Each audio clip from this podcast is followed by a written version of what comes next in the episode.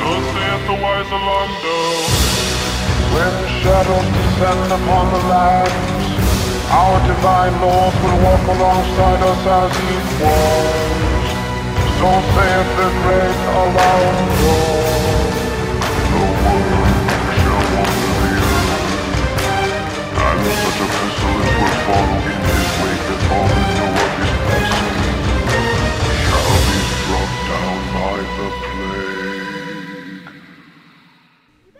Welcome back to Mages and Murder Dads, the best show dedicated to the games beyond Baldur's Gate. This is episode 60, and we're playing Torment Tides of Numenera. I'm Cameron. I'm Danny, and this is uh I think this might be the final episode of Torment colon Tides of Numenera. We were meant to record this episode a week ago. Mm-hmm. And would you like to, to sum up what occurred uh, when I spoke to you at 9 p.m. Eastern Time uh, on that fateful day one week ago? There are like two canonical instances of rage quitting in range touch history. the first happened. The first happened as I slammed down like a, a big metal grate. The first happened, God, probably sometime in 2010 or 2011 when Cameron and I, long before you know Range Touch brand existed, um, Cameron and I were on a PvP circle in Minecraft, a PvP server, and we had created a little fortress behind a waterfall, and we were we were mining and we we were exploring, and uh, as Cameron was outside getting some wood, uh, a person in full diamond armor and like a diamond sword just like chopped him up. And we appear and and then he, he went down into the mine and found me and he and he did that to me. And then he took all of our stuff and we appeared maybe you know a 20 minute walk away at the spawn point and cameron just, just like i heard like a drawer being closed or some some other like uh sound of finality and and he was like i'm done. I can't do this anymore. And that was the last time we ever played a pvp server on minecraft. And the second happened one week ago when when I was told, "Oh yeah, it's about another hour," and I and I played like an. to, to be fair, it only took me like I the if I look at my video file all the way through the credits I have recorded, an hour and twenty minutes. Okay? Yeah. So I wasn't trying to steer you wrong here. But I so I played and I thought, "Oh, I think I'm just almost there. I'm not even going to finish. We'll just record. I think I'm just one screen away." And we start and uh and Cameron said, and I described where I am, and I was like, "Oh yeah, I'm, I'm trying to get some sphincter muscles relaxed." And Cameron tells me, "You've still got an hour," and I just lost it. and I basically implied that this game is just a nexus of suffering that is plaguing the planet. You you said I wish I I wish that I'd had the foresight to been record just begin recording audio mm. because you said not only that this game is bad, but you said maybe every every isometric RPG is inherently bad, and then you said if I experience even a little bit of this kind of emotion uh, playing the next game, we might not do another one. yeah, no, that's true. That's true. That so it was you really went scorched earth with your feelings. Yeah, it was uh it was a bad time. So here we are. I have I, I gave myself another 2 hours. I've completed this game. Um um, and I will never play it or after this episode think about it again because this is the beauty of having a podcast. You don't have to remember anything because it's just recorded somewhere. Yeah, yeah. And you know what?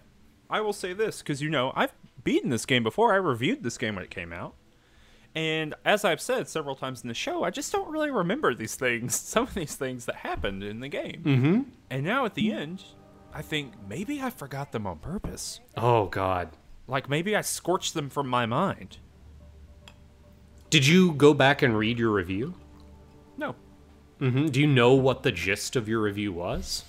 I feel like you probably remember writing it, right? I do.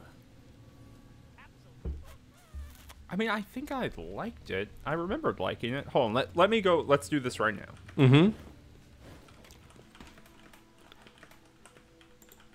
Let's see what let's see what my takeaway is. Headline: Torment: Tides of Numenera is like playing through a novel. I did not write that headline. Mm, okay. It, uh, yeah, I was about to ask you how much editorial control you get over headlines in the various, you know, publications you appear in. Basically done. Um, this is for Paste Magazine, of course. Mm-hmm. Um, boop, boop, boop, boop, boop. I say that it. Uh, so yeah, so basically, I, I, looking at, I do remember writing this. Um, so I ended up comparing it quite a bit to other things that I was interested at the time, or interested in at the time. So I say that it's like Brandon Graham's uh, Prophet comic books, and it's like The Fifth Element a little bit, and it's a little bit like Perdido Street Station. Um, and I said it had a lot of like conceptual scope. Um, so I think I was like kind of enchanted by the the Ninth World stuff. Um, I talk about how crisis crises are pretty cool, and I still think they are cool in a general sense, um, even if they don't work out great all the time. Um, Your last sentence of this review is if only everything was this way. Uh, yeah. I, I said it's an excellent game that delivers an engaging story, which I guess is probably true. Um, and that's what's expected and desired from Torment Tides of Numenera. Sometimes it's clunky, and other times it is sluggish, but mostly it's an engaging game that rarely disappoints. Um, I think that's probably all true. I think that I mean at the time I had not been mainlining isometric RPGs for three years, so so I think my, in, my context is a little bit different. Um, yeah, I think I hmm, I think I like it more than Planescape. Yeah, so this would have been you wrote this review over 2 years ago. Yeah, this is 2017. Yeah, the beginning of 2017. Um there has been a lot of like you've you've had a lot of this genre experience since then. Since then, yeah, yeah, yeah. Yeah. I, I mean, I would say the last time that I played one of these games before this would have been Planescape, and that would have been in like 2012, somewhere in there. Mm-hmm. So it'd been five years since I'd really like gotten into one of these games, um, and then immediately after this, basically, we started Mages and Murder Dads. Yeah. So, um, yeah. okay, well, Um, do you want to well, an important bit of just additional thing, I played this right after I played Divinity: Original Sin, which I really did not care for. Mm. And Divinity Original Sin, I think, is probably outside the scope of this podcast um, in a lot of ways. I just don't think that it's in that lineage of games. Uh, I think this game's only admitted because Planescape, right? Yeah, I think Divinity: Original Sin two probably is closer. Weirdly enough, um, just because it doubled down on kind of narrative stuff, where the our first one I thought was kind of narratively light. Anyway, that's a long thing of going through my own review of a thing, but that's all to say. Um, I think this review is still correct, um, even if I think in context it is. Uh, I have different feelings about the game. Sure. Um, stand I think that I think that you gave the story summary last time.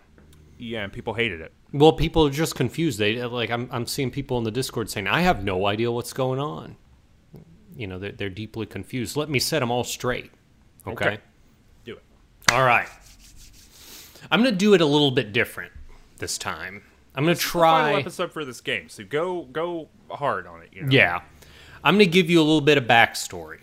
So there is an entity called. Okay, let's see. The back up even further. We're, we're this game takes place in the Ninth World, which is a fantastical world dreamed up by Monte Cook. And the here's the idea: deep time.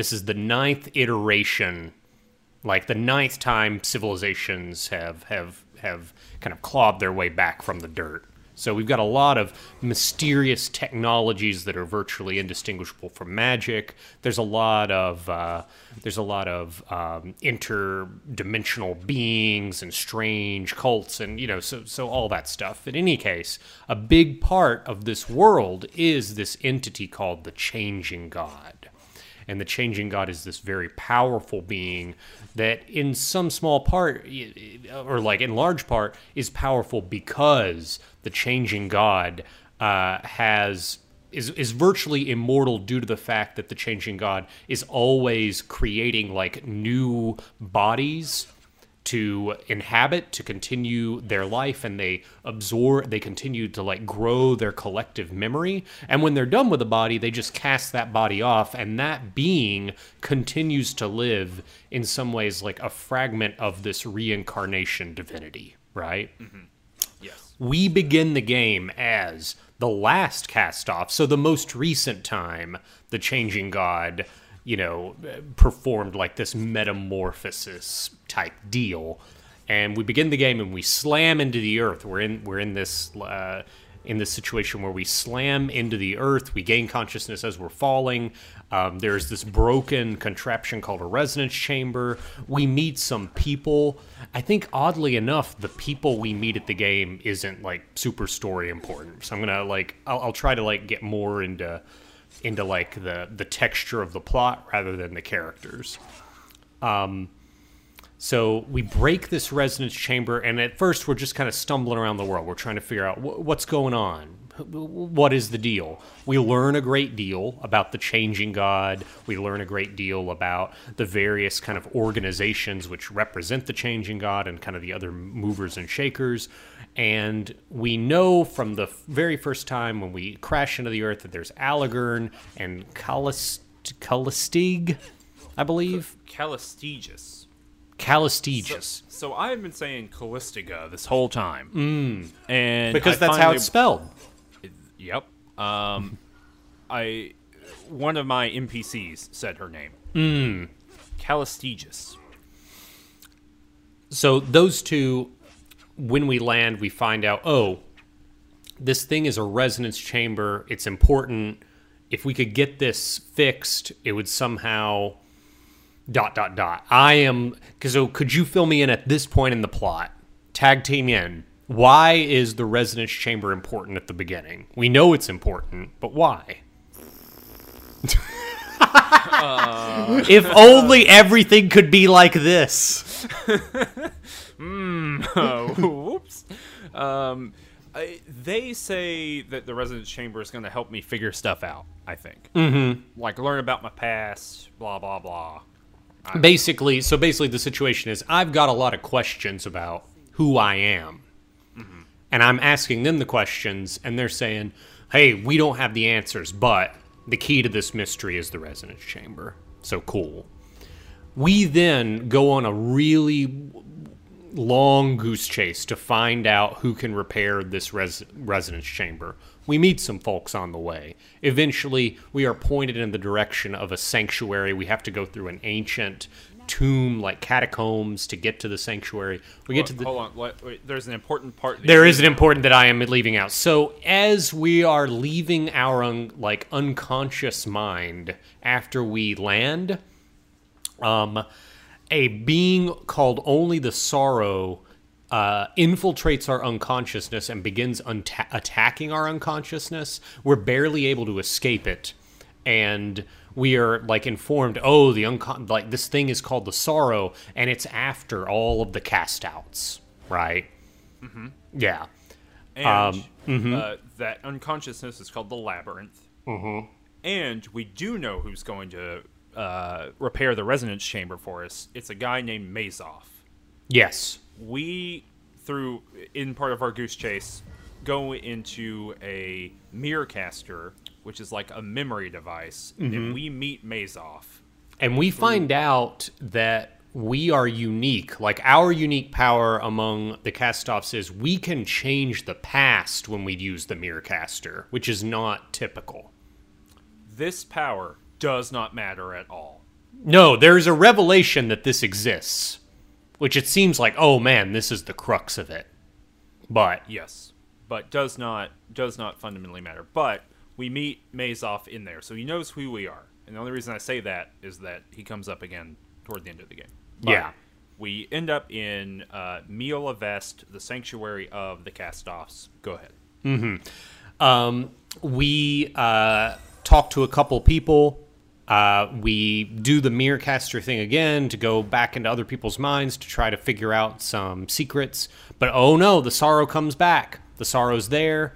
Uh, the sorrow wrecks everybody. We run away from the sorrow, and then we um, we have to jump through a portal, and we pop out in some strange place called the Bloom, which is basically it's it's a giant, incredibly powerful organism um, that is that is psychic and, and mysterious, and there's a whole little like society living in the Bloom, and last episode we dealt with the kind of the first steps of attempting to attempting to find uh, you know the, uh, we're basically at this point searching for the changing god. We're trying to get a face to face here. Um, but we keep running into all of these all of these fetch quests and the and where we ended last episode was we found this uh, political leader called the Memovira, and the Memovira tasked us with finding uh, an individual that was important to the Memovira, but we know that the that individual was somehow consumed by the bloom, and we would have to go to the heart of the bloom to to free this individual, which seems like a really tough ask because the bloom is this I don't know gargantuan entity with near limitless intelligence and power. Yeah, and it's like unknowable. It's like Yeah. you're inside of Cthulhu, basically. Um, Yeah, and it's just like you're so insignificant. Cthulhu doesn't care. You're you're just like the same way us human beings have you know bacteria floating around in our stomach. Cthulhu's fine with that, you know. it loves it. Mm-hmm. You're doing all that work. It's just like uh, gut flora. Yeah, Helping us probiotics. eat bananas or whatever. Mm-hmm. Uh, but yeah, so that that person's name is Ishin, and the Memovira says, "Listen, I know that you're looking for the first, okay? Because the first is the first cast off. The first cast off and the Changing God have been in like an eternal battle, literally called the Endless War, not the Blood War. It's mm-hmm. different mm-hmm. for some reason.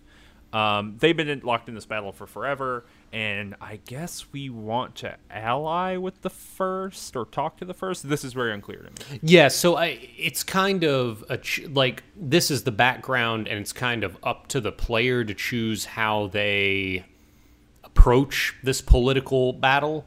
But yeah, it is very much a God casting Lucifer down type situation. The changing God, uh, the very first incarnation, like the first cast off, uh, has been leading a, a a rebellion against the changing God, and uh, desires to basically stop the changing God doing what they're doing, and to like give freedom to all of the cast-offs, like sever the changing God from the collective memories and existence of the rest of the cast-offs, so the cast-offs can like lead their own little lives.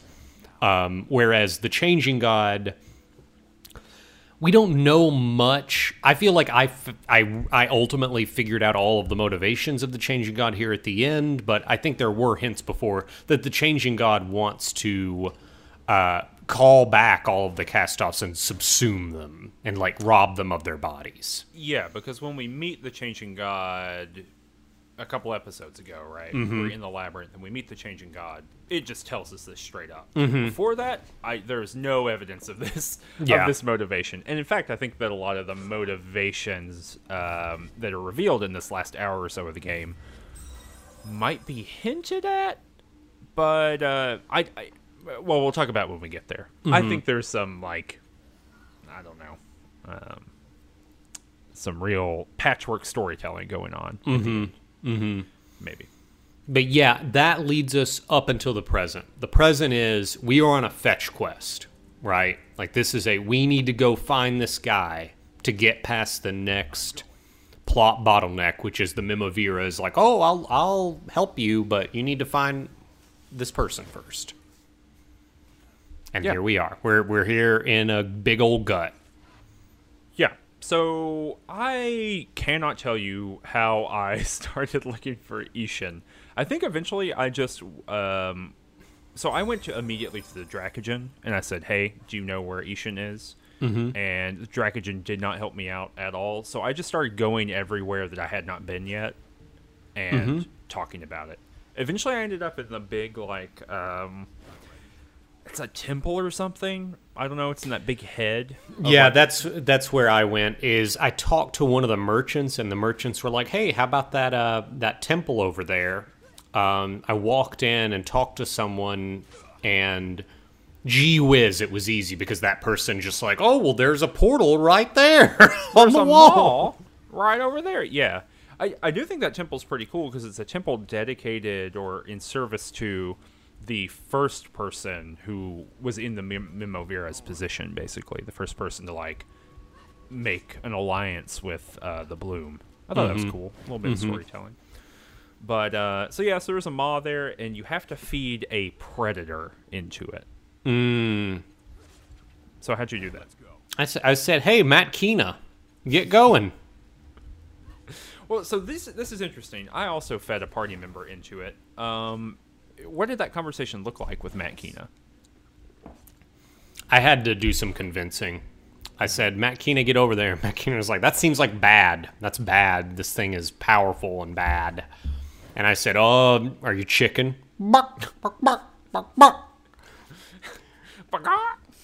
And uh, and Matkina was like, oh boy. And I did the same thing I did with uh, Aligern when I needed through that portal uh, to the Starship Enterprise. Basically, I uh, I told Matkina was like, oh, I need some help here, and I was like, let let it go, let it let it feed a little bit more. And eventually it opened, and Matkina was not happy.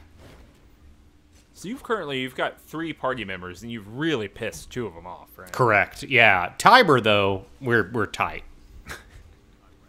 Because he hasn't been fed to one yet. No. Um, I I had uh, I'm just gonna keep saying Callistiga for uh, Yeah.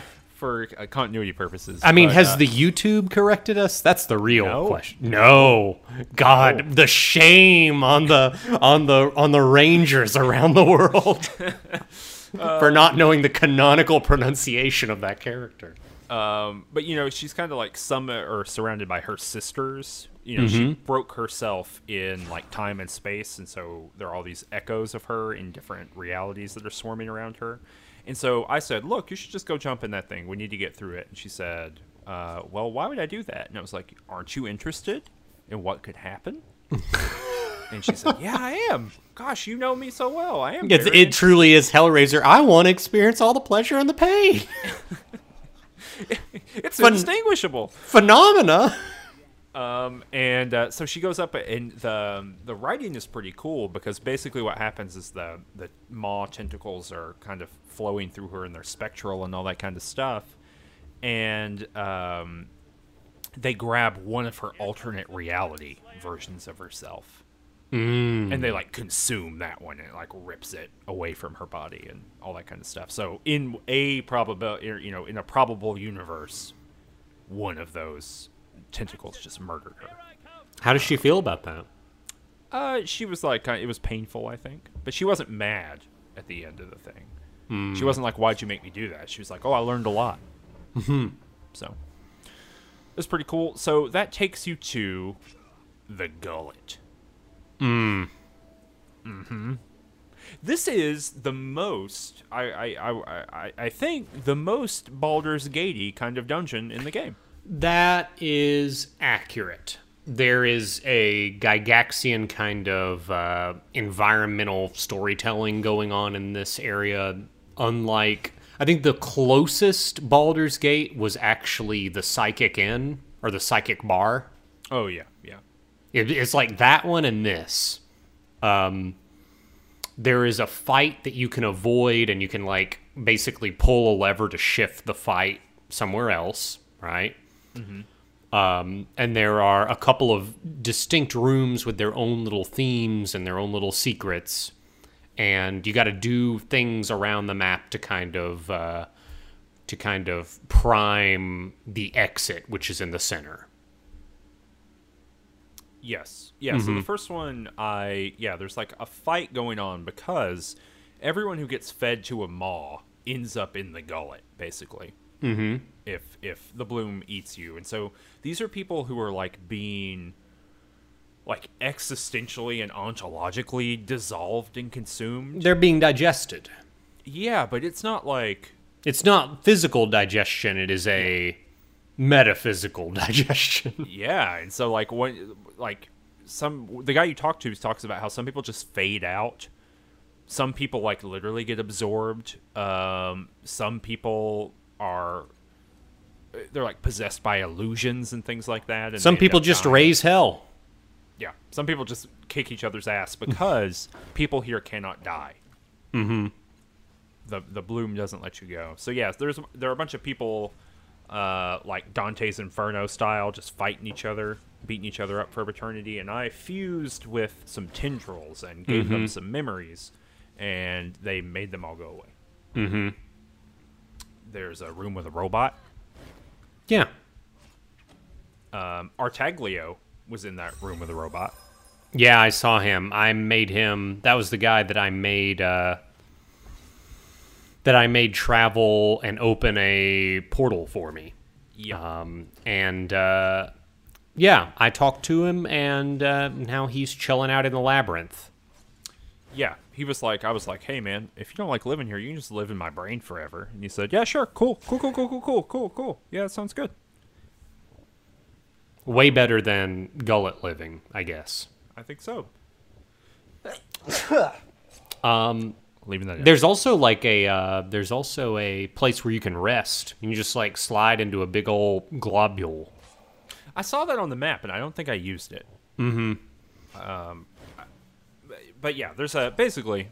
All that said, there's a big whirlpool in the center of Yes. the map, and if you like, there's a big robot that's being absorbed, and if you, I searched for that robot and got two different like spray cans, like, yeah. uh, like Quikrete Mm-hmm. or whatever, some uh, some spray uh, silicone, and uh, so they're like all this liquid that's flowing out of the bloom into the whirlpool, and I sealed up one outlet, and I sealed up another, or blew up the other outlet, mm-hmm.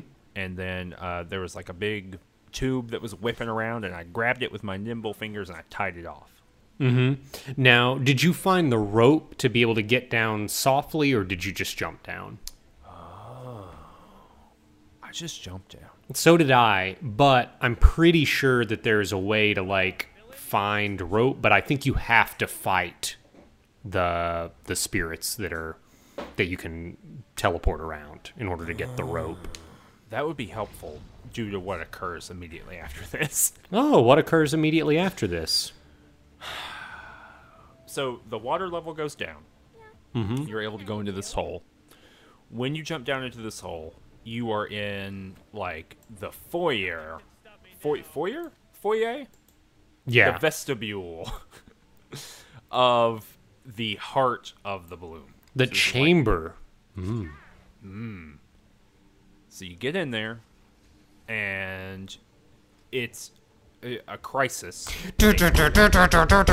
Crisis. Crisis time. Ti time for a crisis. You But we had fools. vastly different experiences with this crisis. Yes. What happened for you? So, this is. It, uh, there's a phrase I draw uh, that actually, uh, this is a quote from you the first time I saw you fighting Ornstein and Smough, um, which is this is the nadir of gaming. This is the, the lowest point. I thought you were gonna say uh, this is uh, uh, this can't kill me because I'm already dead. this can't kill me. Or or uh, this is sando. He is my savior. Um, no. None of the hot takes. No this is the near dear of gaming. Because this is a so the crisis happens and there are basically between you and your objective there is, kind of uh, two walls. And uh, those walls can be bypassed via um, these little gates. And in order to open the gates, you have to kind of interact with them and do something. And for me, the only way I really figured out how to do something was through combat, like through bashing. Um, there are also two tentacles on like the antechambers on the far sides of the chamber that you can interact with. Um, and if you do that, I guess you can like control. Uh, you can try to mind meld and uh, control of these these doors, which are kind of biological in nature. They're kind of like valves almost of a heart, right? Yeah. Yes. Um, So anyway, I immediately say I don't like combat in this game. It gives me, it, you know, it, it gives me a lot of indigestion. So I immediately say I'm just going to brute force try to get to the end point with a character as quickly as possible. And I do happen to send someone over to the tentacles, but it's not the last cast off, so they can't like do anything over there Um, and I bash through the doors. All the meantime, there are little beings uh, like attacking me. That is the defense mechanism of the bloom, and I bash through the doors, and then I kill those beings. But then that causes three more beings to spawn, and then by the time I get to the actual entrance to the heart, which is characterized as a sphincter, which never before has a game more aptly labeled uh, a bottleneck or obstacle. Um, I none of my characters have enough stat pool to like do the thing, which is the, bad. Which is kind of the nature of this game, right? It's like okay, you rest, and you can do X amount of things on a probabilistic level, not even on a determined. Because like there was like uh, several times on the doors, I had like a seventy percent chance to open it, and like on two occasions with my seventy percent chance, it was like no, sorry, which is the most feel bad thing I've experienced in a game easily. If you were DMing this session, you just give it to him. I think that the whole You'd idea fudge the dice roll here. I think the whole idea is you really don't want to even be in a position, and maybe this is like a topic for helpful homunculi. You don't want to be in a position in a tabletop game where this is a possibility, right? Where it's where like something that anticlimactic. I can understand leaving it to fate when it comes to like pushing, like having a battle of wills with the the heart of the bloom, right? But this is a door, and like the idea of I don't know. I just uh, like playing this made me realize how the idea of failure is just you don't open the door. It doesn't progress. It's not yes and. It's just okay, well you don't open the door. That action economy is gone. Like that is my least favorite part of games now, I think. That's one of the reasons why I've been, you know, skewing towards more narrative driven games. Because I just really don't like the idea of presenting the players with these options where it's either oh you succeed and we get to continue with the story and and experience stuff. Oh you fail. Oh nothing happens.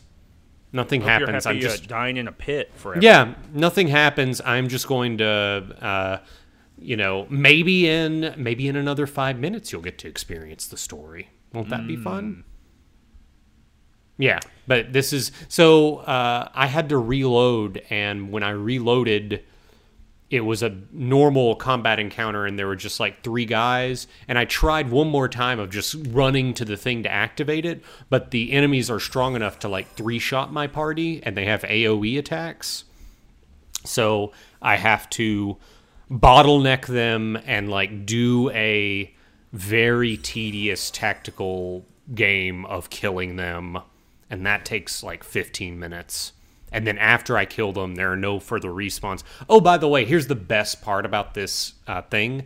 At the end of every initiative order, the bloom will just hobble all of your party members, causing their speed to be reduced by half. Yeah, it literally just like earthquakes and knocks everybody down. Yeah. That is the- worst part of the whole thing. it's truly like insult to injury. Like I, I know that you want to like do this combat encounter, but let me just like basically affect you with a status modifier that uh with a fettle, which reduces. ta- yeah, I'm talking about fettles, which reduce your movement feet, speed by half. That's great. That's fun. How much money would we have to raise for charity for you to get a tattoo that just says Fettle? Like on your leg. Ten thousand dollars. Ten thousand you would do it for ten grand? Absolutely. If we raise ten thousand dollars, you will get the word Fettle, F E T T L E, tattooed on your leg. Yeah, I'll get it in uh, whatever font y'all choose too. Oh wow, There can be a pole at the end of the charity. that's amazing. Okay, well, uh, so I had a little bit different of a thing, um, and I, like I said, I didn't find the um, find the rope, and so I imagine maybe if you find the rope, then the combat or the uh, crisis doesn't start. I guess as soon as you hit the ground. Mm, one might assume. I don't know. Um, but so I got down there, and to my benefit, earlier in the game, when I was in the bloom, I mentioned this a couple episodes ago. Um, I found a big tumor, and the tumor would like absorb my emotions. So I just kept mm-hmm. clicking on it and giving it and thinking bad thoughts or whatever. And eventually, an abacos, which we saw in the Fifth Eye Tavern, mm-hmm. it popped out and it jumped off the edge of where I was standing and disappeared. okay. Lo and behold, that thing is down here now. Well, darn. So, so when the crisis starts, it's fighting the other the the the Bloom's Baddos. Okay. Hmm. So I take my party and I uh like shoot to the left side of the screen and I I'm glad that worked out. There is some weird stuff in the AI of this game, which we're going to touch on later, um, regarding uh, AI, like the AI of the enemies and how strongly they uh, they ignore or engage your party when there are other options. It all worked out. Uh, importantly, when I got to the very end of it, I didn't have to do any skill checks like you're talking about. I used the transdimensional scalpel and just cut it open. Mm, it all pays off. The old transdimensional scalpel. Yeah, that uh, that thing is broken. It also allows you to kill people in the gullet. Mm. So they don't come back. But but yeah. Handy. So what'd you see when you got through the other side? There's the the heart of the bloom, and it's just a bunch of tendrils. And wait, wait, wait, wait, wait, wait. Hold on. Guess what? Wait, what? It's time for the Elminster minute. What?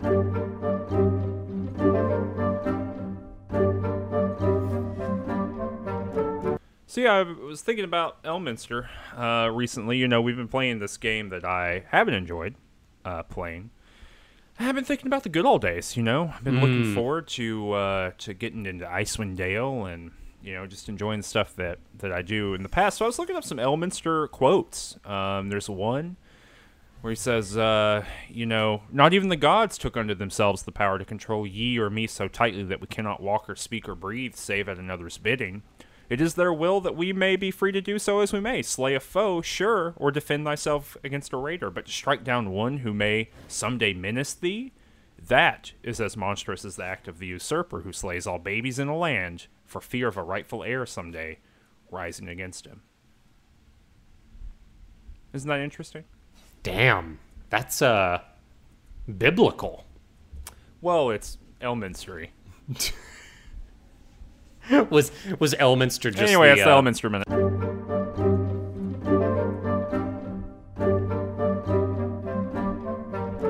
All right. Well, I am. Uh, that came out of nowhere. I, I was. Uh, I was going to say no. I just went up to a big mass of tendrils and gave myself under the bloom to figure this out. What'd you learn? Well, basically, in order to like, I wanted to like, oh, pull a tendril off, but it was incredibly difficult, even with like 10 might to do that. I had like a 15% chance of success. So I just let the tendrils um, drain me, uh, drain my intelligence, and I got some flashbacks from previous lives of the of the changing god and, and maybe the first cast off and things.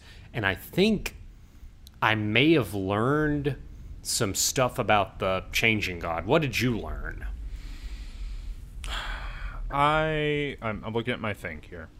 Um, so remember all the way back when we got those various different visions of, At the Sagus Cliffs, right? exactly. Um, I learned that those are not all like different people or you know they're not those are not just like images and, and ideas those are memories of different versions of the changing god Mm-hmm. Um, and so I learned that uh, the first is one of the people that helped build Miela Vest. It was basically built with the, between the Changing God and the first, um, and that's kind of it. That's what you learned. Yeah. No, that there was a there was a woman uh, who's identified as the first that was helping the changing god, and I gave up those little morsels, and then the tentacles spat out none other than the person we've been looking for this whole time, Ishan. Mm-hmm. aka Mazov. Yeah, this is just Mazov. And I don't know why they didn't just say that to begin with. I don't understand the point of calling him something else. Um, but yeah, and so he says, "Oh, dang y'all, um, I I've been working for the first, but importantly, the Memovira is the first. Yes, That's the other thing we learn, I guess. That's how we we learned that from Mazov. Mazov's like, yeah, that person, it's the first. Oh man, I'm gonna go through this portal now. Bye. Yeah, he zips out. I, I is that a surprise? That the Memovira is the first? It's, I think it's supposed to be. I wasn't shocked. I wasn't like, oh man, they were right there. I was talking to them. Yeah, but, me neither. Mm-hmm. Okay. Um, did you do the Mirrorcaster thing that he drops? He dropped it. I immediately went through the portal. Okay, so it's actually pretty interesting. It's it's an interesting like gameplay section. Basically, it's one of those like first person choose your own adventure things. Mm-hmm. Um, but it's about the fact that in the endless battle, the first's army is still fighting the changing gods. right? Sure. the way that that battle works is that they both have these big reality altering war machines right. And it's the same war machine that was used i uh, against the people who were invading Sagus Cliffs that we learned all the way back in like episode 2 The folks uh, represented, or th- that the genocide represents. exactly. Um, so it's the same weaponry. And anyway so the idea is like you're one of these people that was uh, that got out of Mila Vest and you're on an undercover mission. You like go through this dungeon. It's a straight up like that you know you have a map and you can go north east west south all this kind of stuff. You navigate it and when you get to the end of the dungeon where you're going to uh, sabotage the other reality altering machine it's not there. And you find out oh dang um, the changing god knew i was going to get here. And so altered reality and reverse time back to before um, they destroyed oh i guess i should say the reason you're doing this is because he has destroyed your alt- reality altering machine and so he reverses time to before that even occurred in order to make sure that you never get to his reality altering machine Mm-hmm. so it resets to zero. It's some fun like fantasy storytelling or sci-fi storytelling, um, and I think it must power people up for like the big fight that happens toward the end. But ultimately, you could skip it. Gotcha. You went through the portal. Yes, I went through the portal and then I immediately went to the guard at the Memovira's camp. And guard's like, "Hey, are you ready? If you go here, you're probably not coming back." And it's very like obvious game language. Hey, this is we're getting to the end here. If you want to do other things, don't do this. But I was like, "Yes, let's do it." Went in there. Memovira immediately is like, "Aha! I am the I'm I'm actually the first. I'm the I'm the first cast off." Um, Oh, did, were we saying earlier that the Memovira was the changing god? That's wrong. No, I, I I said she was the first. Yeah, I may have misspoke, but yeah. So the Memovira is the first cast off, uh, lost for these hundreds of years supposedly, and the first cast off reveals her plan, which is we are going to get rid of the changing god and sever and basically sever this continuous link like we were talking about the beginning of the episode so that all of the cast-offs can gain independence and like move on with their lives. And the first cast-off believes that this act um, which would require manipulating the resonance chamber that this act would uh, would stop the sorrow's interests right? The sorrow would no longer be interested in pursuing all of these cast-offs, right? Yeah, and I think the pitch I understood the pitch to be blowing up the tides. Right, which we which we established the tides are like interstellar Wi-Fi.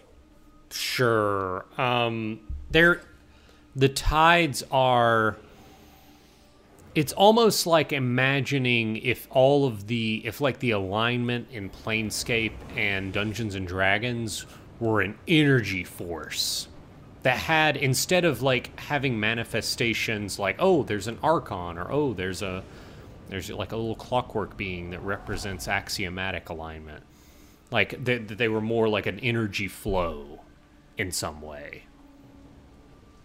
I don't know.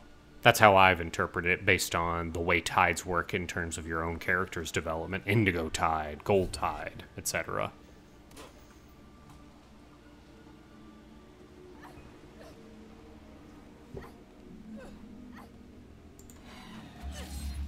Can you hear me? yeah can you hear me I can. okay yeah where'd you lose me Um, you you can just keep talking from wherever you from wherever you stopped. Yeah. No, I, I understood the tides to be more like kind of these this weird energy flow that's kind of a, an amalgamation of uh, alignment and other stuff. Yeah, but it's all part of it's like all on the back of a network.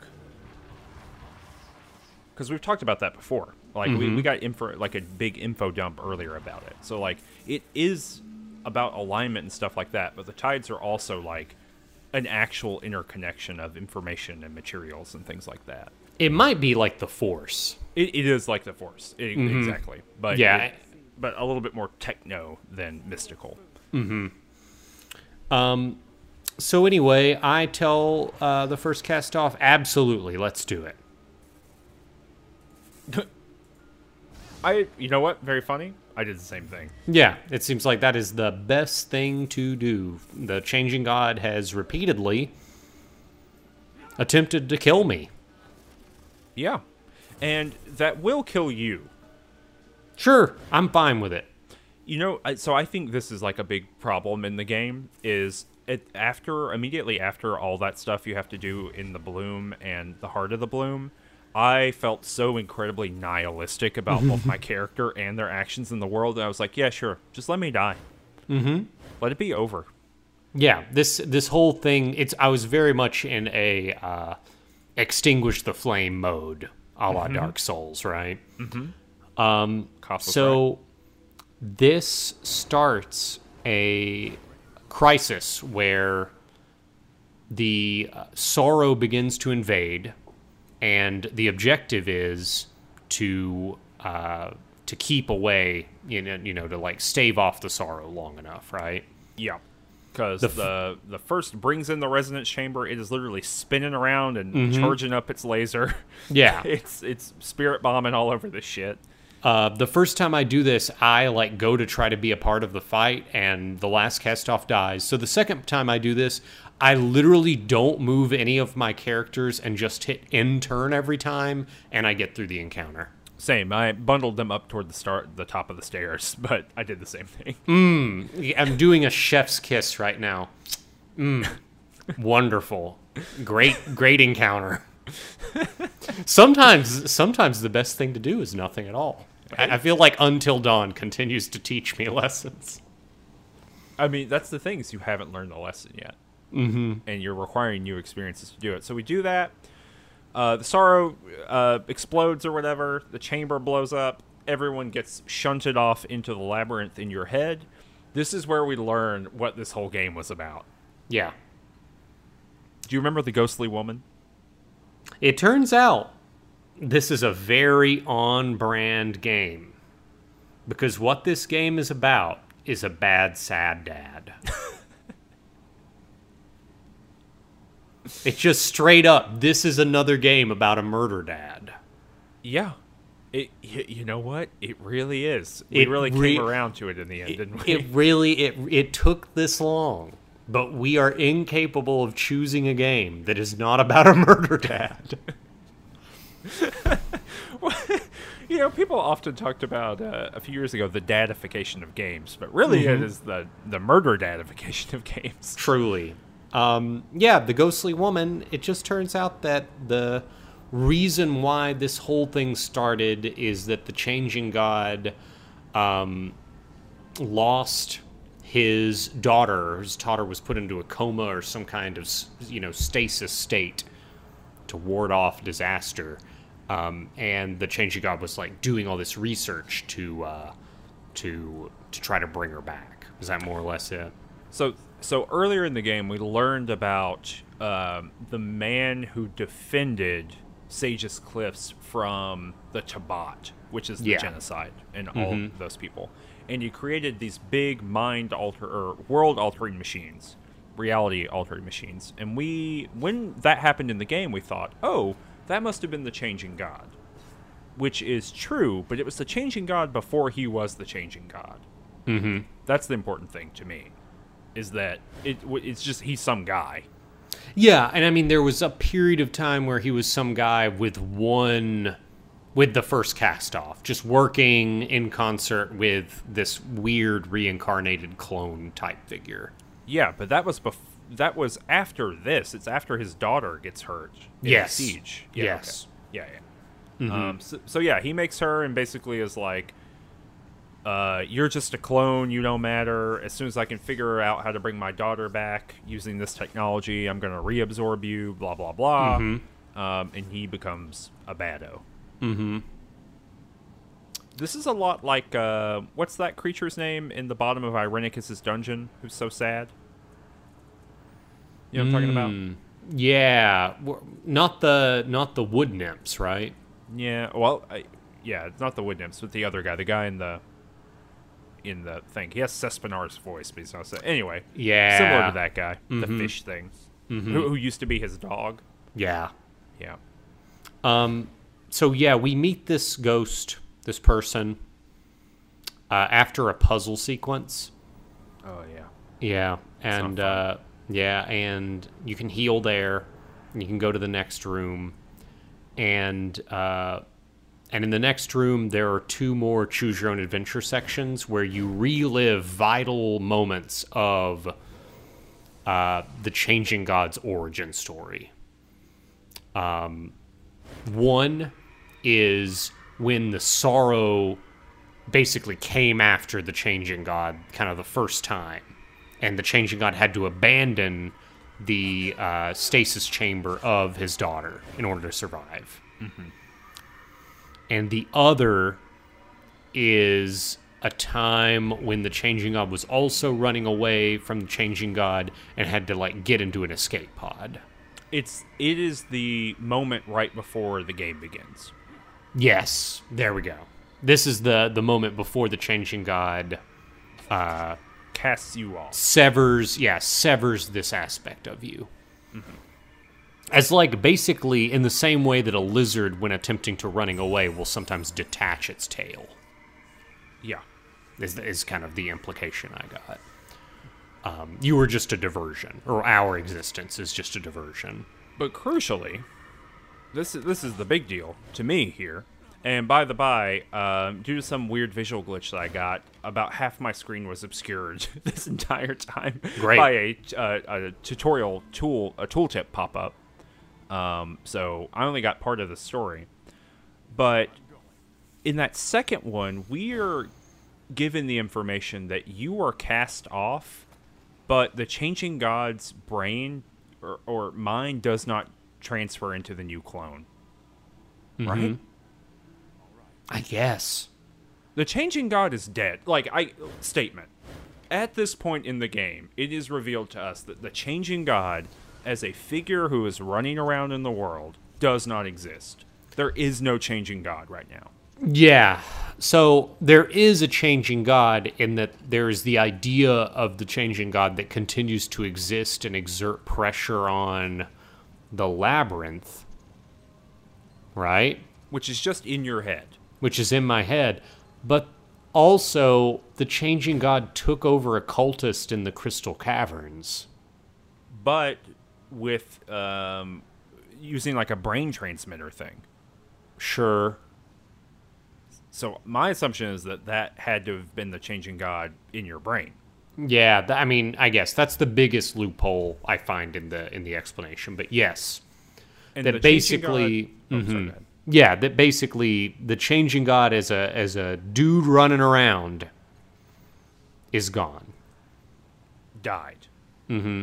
And the changing god that is living in your brain Doesn't know that. A does not know that, and B believes it is the changing god because it is an AI backup assistant. It is Alexa, the changing god. Which we meet the assistant uh, in the second vision, or in Yes. the first vision, rather, right? Uh, in both, in both visions. Yeah, in both visions, uh, you can talk to it uh, in in one of them, and kind of. So in one of them, it was interesting. I asked, "Oh, is there a teleporter backup?" And I told the assistant, "Turn off the teleporter backup. I'm not leaving here without my daughter." And the assistant says, "That's ridiculous." And I said, "Do it." And the assistant says, "Okay, I don't like it." And then I just like read in the Crystal Encyclopedia like some entries to get some backstory on the tides and whatnot. Mm-hmm. And then the the sorrow bursts through, and the um, and I say, "Hey, I'm take me, just don't hurt my daughter." And then the uh, assistant like zaps me out and says, "I'm sorry, I'm going to disobey your orders, but I've got to do this because if you die, I die." Um, and this pay may pay off later, but we'll we'll see. Well, that this is the end of the game. I yeah, Yeah. I don't. So there's a conversation that happens between. No, I'm saying it it, it pays off in the next scene, but I I'm, I don't want to say that now. Uh, yeah, I'm trying to think of like what ends this scene though, right? So Yeah, so basically you go to those two things, and then after you activate those two things, you can. Uh, there's a cutscene where the entity of the changing god in the labyrinth. Everything we've been talking about the last 15 minutes has been happening in our mind, right? yeah, the changing god appears, the last cast off appears. I think there may have been a scene before this where it was the changing god and the last cast off in an endless argument. Did that happen before this? sure. Yeah. Um, they appear and I can talk with the changing god and I can tell the changing god various things. I could I could like surrender and say, "Hey, no, you're right. You should totally do this." That that is right. Yeah, yeah. You can basically take a side. Yeah. Um, I told the first. I backed up the first and said, "You're right." And she said, "Why'd you do that?" And I said, "Because you you're correct." Hmm. Um. I uh yeah. So th- then there's after that is the two door situation, and then there this is like the final confrontation uh, with the changing god, and I I chose like five dialogue options to attempt to convince the changing god that they were not real. None of them worked, and the changing god eventually said, "You're just stalling," and then we fought. Dang. What happened with you? It worked for me. I said, "You're not real," and um, I, I guess had exhausted like every dialogue option for every conversation because I had like six pieces of evidence to prove it, and I just clicked on all of them and presented all of them. And the changing god said, "You know what? You're right. I'm not real," and then dissipated. That did not happen for me. That's a bummer. Yeah, I clicked on five, and eventually the changing god says, You're just stalling. And then a crisis happens. The changing god rearranges the room so that there is a big gulf between myself and the first cast off and the changing god. Um, and the changing god starts summoning monsters on one side of the room. Um, the changing god's daughter comes to me in a vision and says, "Hey, remember how I helped you out in that puzzle? I've given you the power to do that too." So now I can adjust the floors on the ground. So I create a pathway to the changing god, and then I delete the pathway behind me so that none of the monsters that the changing god is summoning can get to me. And then over the course of five rounds, myself and the the first cast off kill the changing god or rather kill the changing god's apparition that appears in the mind palace which is the labyrinth. That seems like a uh, much less interesting end of the game than I had. and then we confront the sorrow Yeah, so so it's like, oh, you think that's the end of the game? It's not the end of the game. no now we got to confront the real the real big bad then the sorrow's there and the sorrow's like hey you're pretty diligent i'll actually talk to you i, I know i've been just wrecking shit but I know I could have done this uh, 14 hours ago. But I respect you. You your your travails and you're you defeating the murder dad means that uh, I respect you and I'll I'll hear you out. And the sorrow basically lays out that the changing god and all of these castoffs have, have been an abuse of the tides that they've really been been wrecking havoc with the universe and causing all this suffering because the force you know is out of balance or what have you Yeah, simply by existing, they are mm-hmm. like messing everything up. Which, to be fair, is definitely true. yeah and the, the sorrow explicitly points out yeah the endless war is 100% the changing god like this individual's choice to make reincarnated clones um But even I'm like running around through this whole game, and anytime anyone pisses me off, I unleash the tides on them and like warp their brain or uh, make or them send them to their are. doom in the bloom exactly. So it's Um, just like, yeah, okay, that's uh, it's fair. Fair, 100% true. Um, and I mean, basically, what happens is I'm in a position where I can make a choice, and the sorrow says, "Hey, you can make your choice, but there are going to be consequences depending on what you do." Um, and I the like the sorrow tells me, "Oh, well, the first cast off. If you do what the first cast off wanted you to do." like yeah you could do that but i'm still going to hunt you all down because you're incredibly damaging to the to the world like your control over the tides is bad so i'm still going to go after you. Um and uh, eventually i don't know how i ended up on this option but eventually i was like well what if all of our consciousness gets zapped into the changing god's daughter's mind? Yeah, because the uh, you can basically make the claim or com- compressing all the cast-offs into one person stops like the stretchy effect of of the being uh, the changing god or part of the changing god. So if everyone who has this type of tide warping power is one person, that one person cannot use the power.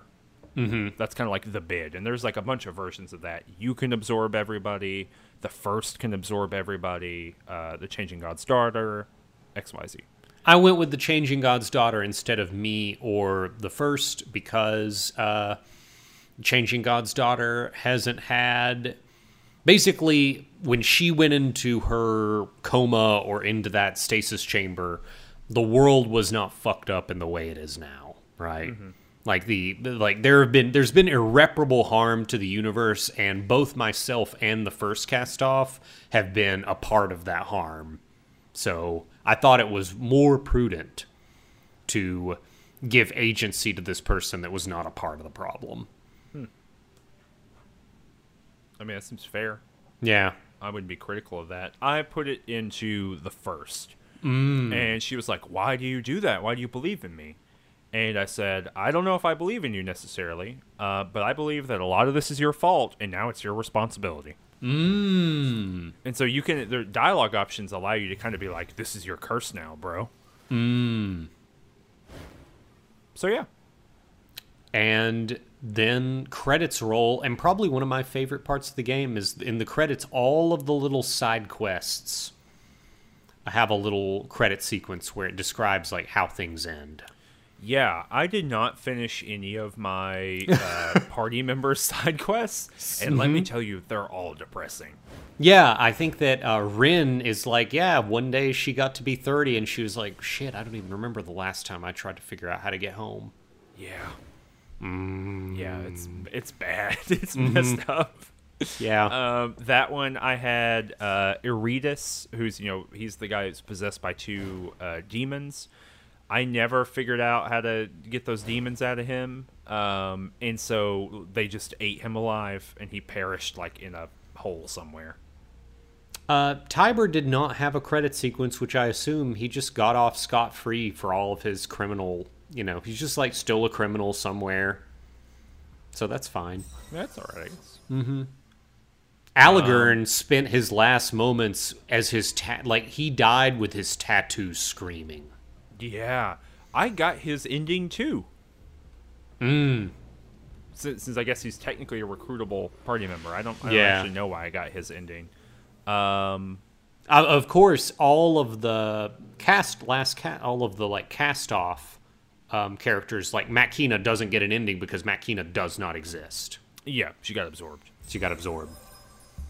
Yeah, the first like went off and did what she was supposed to do, and occasionally did bad, but mostly did good. The end. Hmm. What did uh, the daughter do? Um, this the exact same thing. Uh, it was it was kind of a uh, you know her the tales of her good deeds and evil deeds are still the envy of all heroes and villains. Cool. It's like the, the last um, the last line. Um, I got to admit, would have loved to read the, to experience this as a choose your own adventure book, Yeah. like a paperback goosebump style choose your own adventure book. I would have been very pleased with. Could have could have lit a couple candles. Could have got my uh, headlamp. Could have tucked myself into my bed. Could have could have had all the lights off and just kind of read Torment colon Tides of Numenera, and uh, and I think I would have been pretty happy with that. I mean, I think this game would be perfectly awesome as um, just as those like interstitial visual novelty kind of parts. Yeah, as the mirrors. Yeah, just do the whole thing, ten hours of that. It'd be good.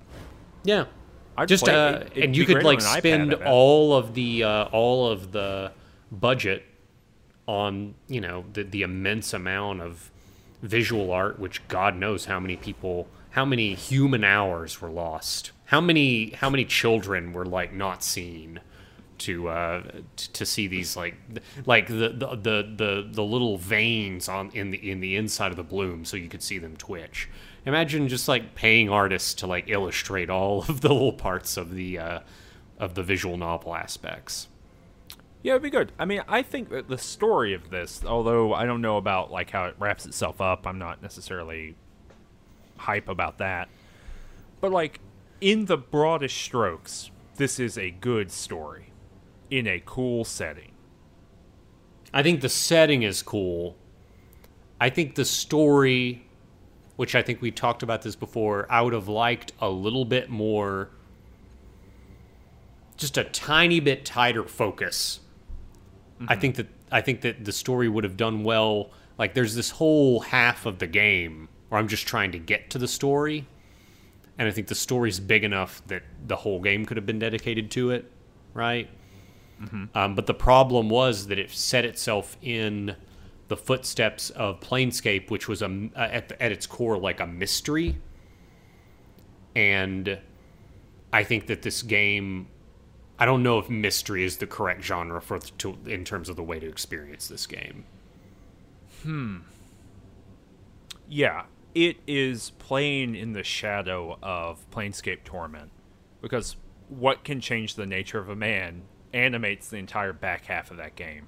Mm-hmm. And there is not a phrase, even though at the end they do try to make a phrase, and now I can't even think of what it is. um, but that does not have the same. I don't care about the changing god in the same way that I I care about uh, like what's going on with the nameless one and his history. Sure. I think that this that's the thing is like the you had this memento situation with Planescape. I think that the way I envision in, envision um, Torment Tides of Numenera is this is a uh, this is a very similar to like Siege of Dragons. This is way closer to Siege of Dragonspear than Planescape Torment, right? Yeah. This is about a grand political struggle and about the fate of the universe and like two factions like facing off against each other and your role in that to like determine how it all ends up. Um that felt bigger to me and it tried to be like, "Oh, but you're very important." But as you just said, like the thing that's really important about you, the fact that you can change time, like the past with Mirrorcasters, is mentioned once and then immediately forgotten. Yeah, and I didn't say this earlier, but I think the reason for that, that in the end, is that that is the changing God's power, and so that should signal to us that there is not another actual changing God. It's just us because we still have that power. Yeah. But that only makes sense at the very end, and doesn't like I don't know when you would have solved that at some point, mm-hmm. right? No, that's the um, thing is I think that in order for fiction to work in terms of like a mystery, you got to solve it before the end credits. Right? Like the, the- Yeah. like the revelation has to come before the end of the experience, right? I don't know how I and just randomly playing the game, and maybe if I had you know maxed out every side quest, I would have a better sense of it. But I don't know how I could have solved that on my own, and that's like a good mystery, right? A good mystery, you can a- as a viewer or experiencer, you can always be one step ahead of the thing you're watching. Mm-hmm. Right. This is why I find like a traditional mystery is much more compelling, in my opinion, than something like Westworld, which continually just re- changes the rules of the game Sure. um, in order to animate its mystery and keep it pushing down the line. Um, you know, a good mystery is you can there are, you have a bunch of pieces in front of you and you can make very smart, educated guesses about what's going to happen. And sometimes you're right because the all the pieces were there. But what it gives you is the ability to appreciate it after it comes in and be like, oh, I saw these individual puzzle pieces and now they fit together. Yeah, Um, yeah, and that's like what Westworld trades on entirely, right? Is like, Sure. Oh, it's all retrojective. But for me, that's only half the half of the the kind of play of the thing. oh, well, I think the difference is in the Westworld example you're using, the like you'll see a piece, but you're like, oh, but that wasn't a whole piece. That mm-hmm. like it, this is actually like a different object altogether. So that's why the mystery has this completely different composition. I think that what we both want is something where we can see these individual clues and we can either, you know, guess correctly and interpret them or if not, see how they fit together as a whole given the clues instead of, oh, there's all this outside information you were never privy to. Um, in any case, I do I think it's just uh it didn't really land with me. I think that it's I, it's way cooler. Hey, let me tell you this: I am glad we did this episode, and I'm glad we did this series as a podcast. And one of the reasons I am glad is I think that listening to us talk about this might be cooler than the game.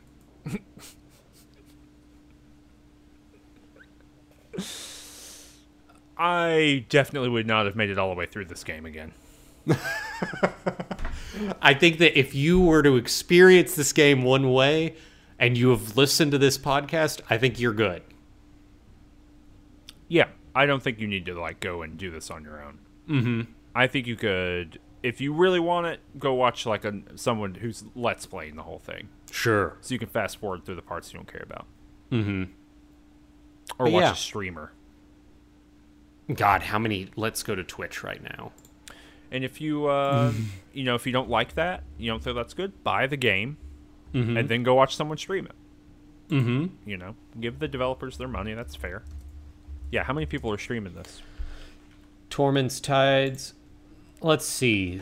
Uh, Torment's Tides of Numenera. Um, there are no channels found. Let's look at videos. Um, the last video, this was a casual playthrough. It has two views. Um, it was four days ago. And it looks like, yeah.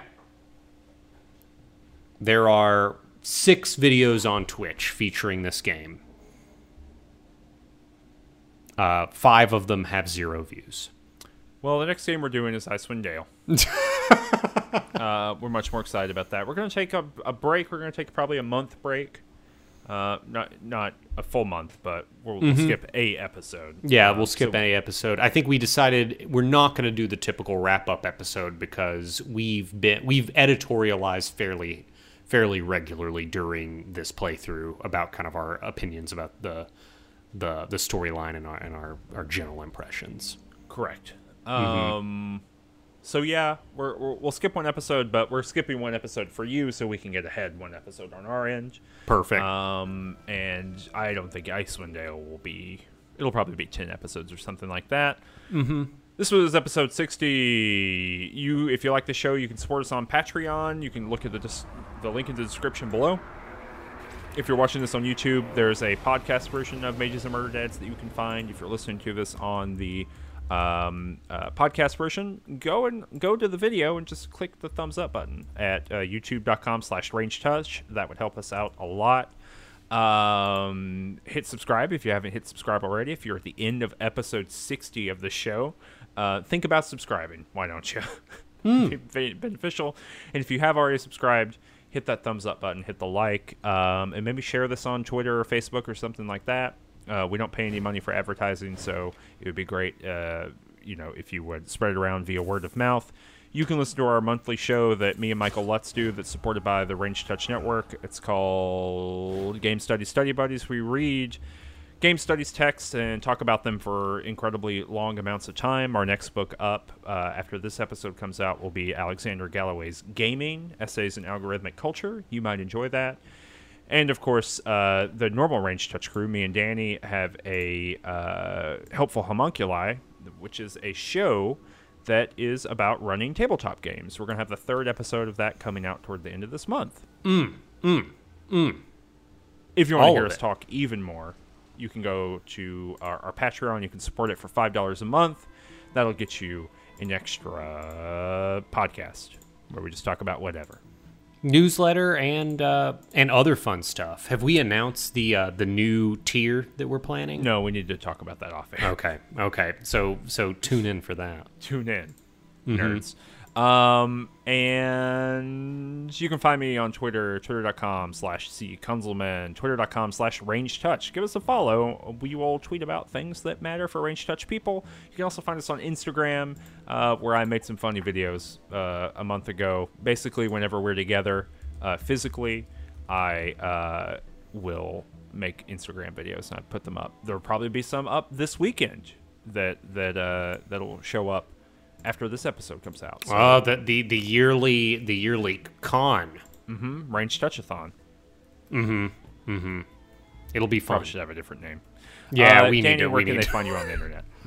Um, just just clear your mind when you're on Google's homepage, and then close the window, and then go to your bed, and just lay down, and I will come to you in your dreams. That seems bad.